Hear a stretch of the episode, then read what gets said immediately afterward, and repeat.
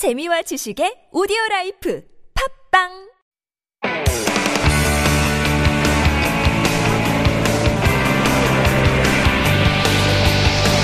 From the latest headlines to conversations about the trends and shifts that shape society at large, explore what makes living in Korea interesting with Life Abroad on TBS EFM.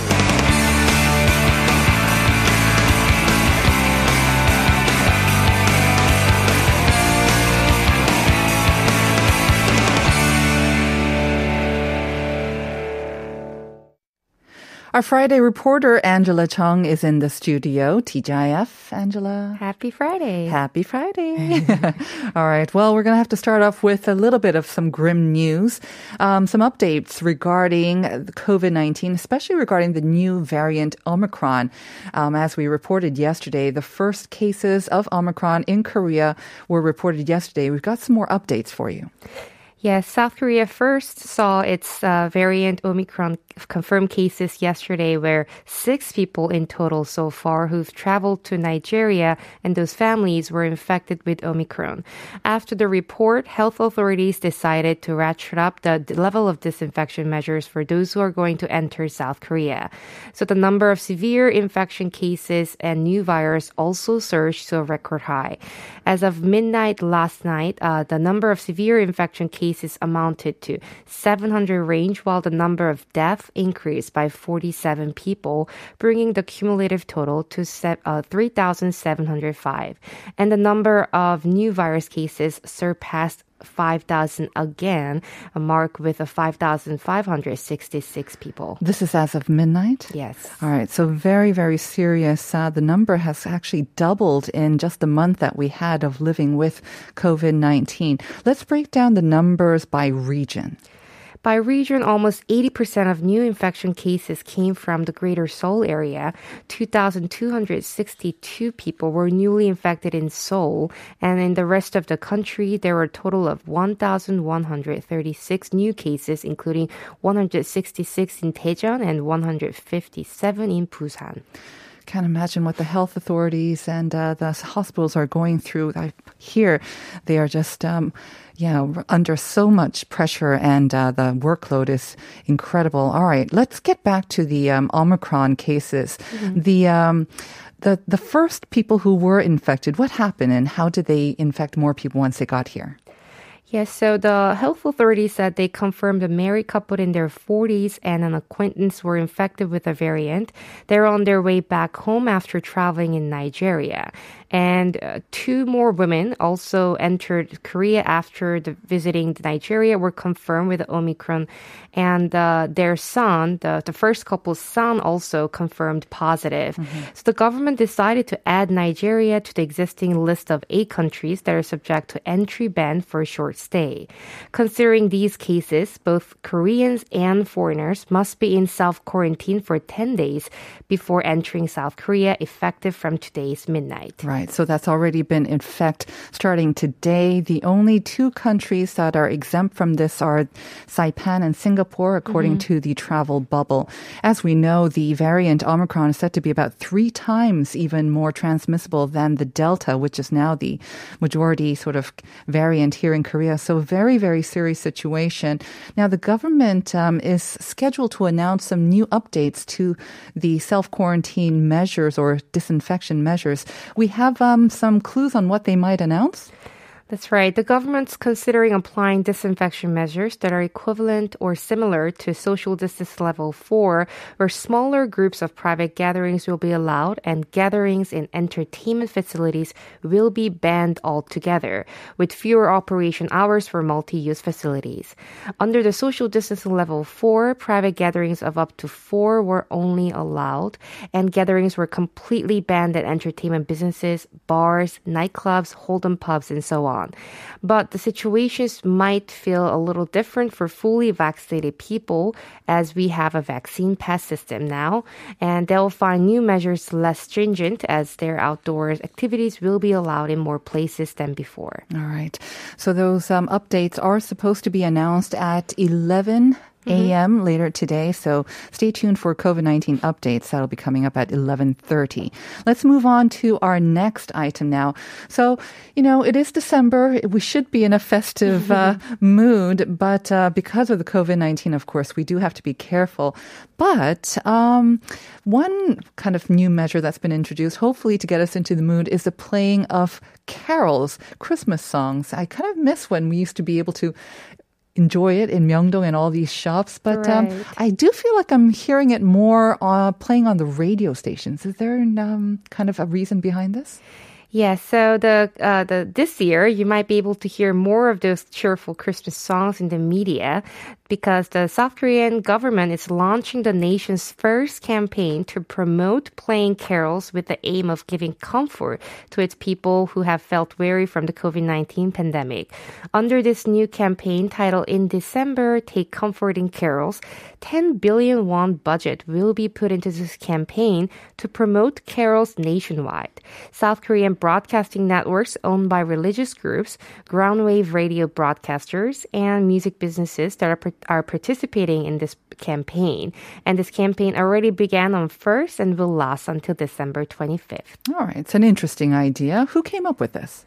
Uh, the Idea. idea, yeah, idea of this campaign was proposed by Cardinal Yeom Soo-jung and is uh, organized by Religious Affairs Office of the Ministry of Culture, Sports, and Tourism.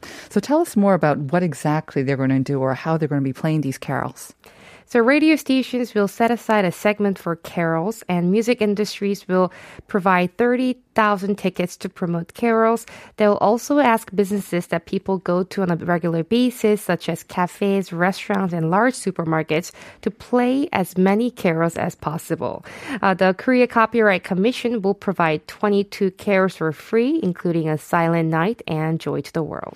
All right. So carols, I would think that a lot of people do enjoy them. But when you talked about the budget, uh, the 10 billion won that will be put into this, I imagine that could uh, maybe upset some people or not uh, make them too happy about this. Right. So people are divided on this uh, campaign. The Korean Buddhist Circle is calling for suspension in the campaign, citing it as an act of explicit preference for one particular religious group because carols originated in the Christian. Um, and a few Koreans have a sense of resistance toward this campaign, despite the government's firm stance that the campaign is only to provide comfort to the people.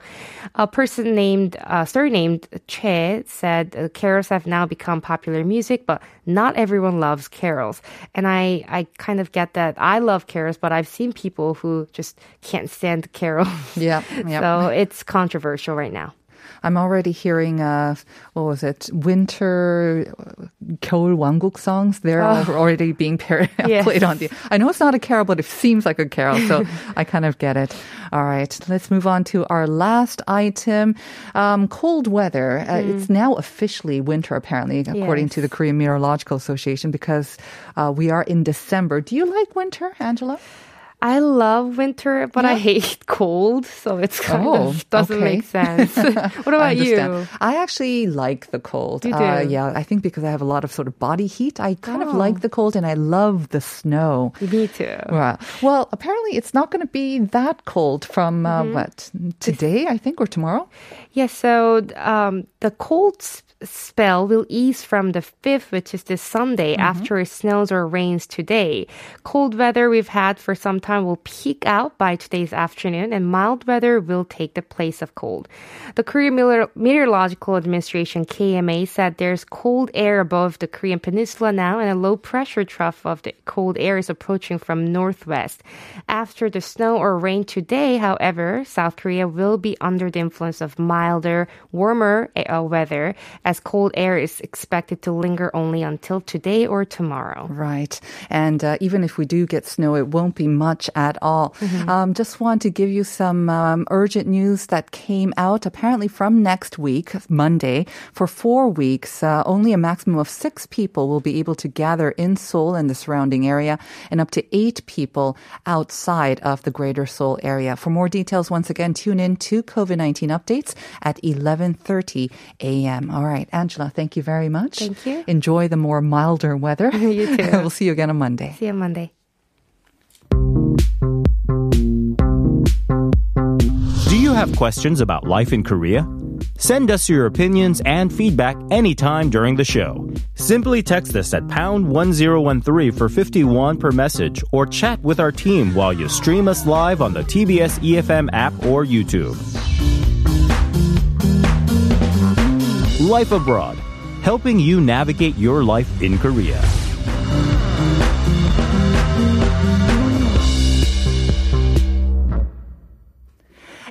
And we are back with Health Insider. This is our weekly segment where we ask the questions that you have about how to stay healthy in mind, body, and spirit. And as you know, we have a rotating expert, um, sort of panel of experts joining us every Friday morning. And this week, I'm thrilled once again to welcome Dr. Curie Park. Good morning, Doctor. Good morning. It's great to have you back in the studio. It's great to be back. you know, I still remember the advice that you gave us last time about how to deal with anxiety. You know, the Mm-hmm. three three Oh, three yes. rule. Um, yeah, I'm still practicing it sometimes, and I'm even mentioning it to my friends. Excellent. Excellent advice. So I'm looking forward to today's discussion as well on ADHD. And we've been asking our listeners to send in any questions that you may have for the doctor regarding ADHD because, of course, it is more prevalent and uh, discussed more in children, but that can also lead to adult ADHD as well. So send in your questions and we will try to get to them during the show and during the segment with Dr. Park. And the number to send in your questions, once again in Korean or English, is pound or sharp 1013, 샵 1013으로 어, 질문을 보내주시면 됩니다. Um, we already have a couple of questions, but um, before we get to them, maybe we can just start out with uh, kind of an overall um, definition, I think, of ADHD. Sure. So before I offer the definition, the reason that I wanted to talk about Mm-hmm. ADHD today is post corona. One of the Post things Corona, we're still in the midst of Corona Right, too, or- right? or after Yeah, Corona started. Yeah. Um, and after the kids really went virtual, Mm-hmm. um, one of the things that we started seeing was that kids with attention, pre-existing attention problems, were really struggling. Yeah. Because the thing with ADHD is that you have trouble focusing, Mm-hmm. but without a classroom, without the teacher, and looking at a screen, our kids with ADHD were having so many problems Right. focusing, but also getting addicted Uh-huh. to electronics. So that's why I wanted to talk about this today because Very timely. Yeah. Okay, not only kids, of course, but even adults. I think you can kind of mention the same thing. We're, s- we're stuck at home without, you know, a lot of interaction with other people. We're not going to work, and so we're left to our own devices, kind of. and again, we are uh, becoming more and more addicted. I can even say the same for myself. exactly. All right. So, um, could we talk about what kind of is, you know, because I think a lot of people have become more distracted and more sort of dependent on their devices. But when does that kind of go into the realm of ADHD? Let's define ADHD. Sure. So ADHD is defined by clusters of symptoms. One cluster has to do with inattention. Another cluster has to do with hyperactivity and impulsivity, mm-hmm. which go together often. Okay. and ADHD, attention deficit hyperactivity disorder. Mm-hmm. There are three different types. One is the predominantly inattentive type, where these are the quiet kids that really it's very, very hard to figure out they have attention problems unless a professional looks at them, mm-hmm. because these are the kids that look like they're focusing. They've sometimes mastered the art of faking it, uh-huh. where they're, they will be sitting, daydreaming, not focusing, but look like they're looking at the teacher. And the way that we figure out they have problems is bad efficiency. So these are the kids that are so, so smart, mm-hmm. but, and you know they're smart, but their grades don't reflect it. Or they're sitting for hours and you know they've been sitting for hours, but they don't really have the work to prove it. What if they're just not interested in what they're studying? That's, That's the thing. so that's right? why you want a professional to set eyes on them to try to figure out is it a lack of motivation, Mm-hmm. which could be due to depression or just could be pure lack of motivation, Mm-hmm. or is it an underlying neurodevelopmental disorder that we know how to do something about? And so we want to help these kids. Mm-hmm. The other type is attention deficit hyperactivity disorder, predominantly hyperactive impulsive type.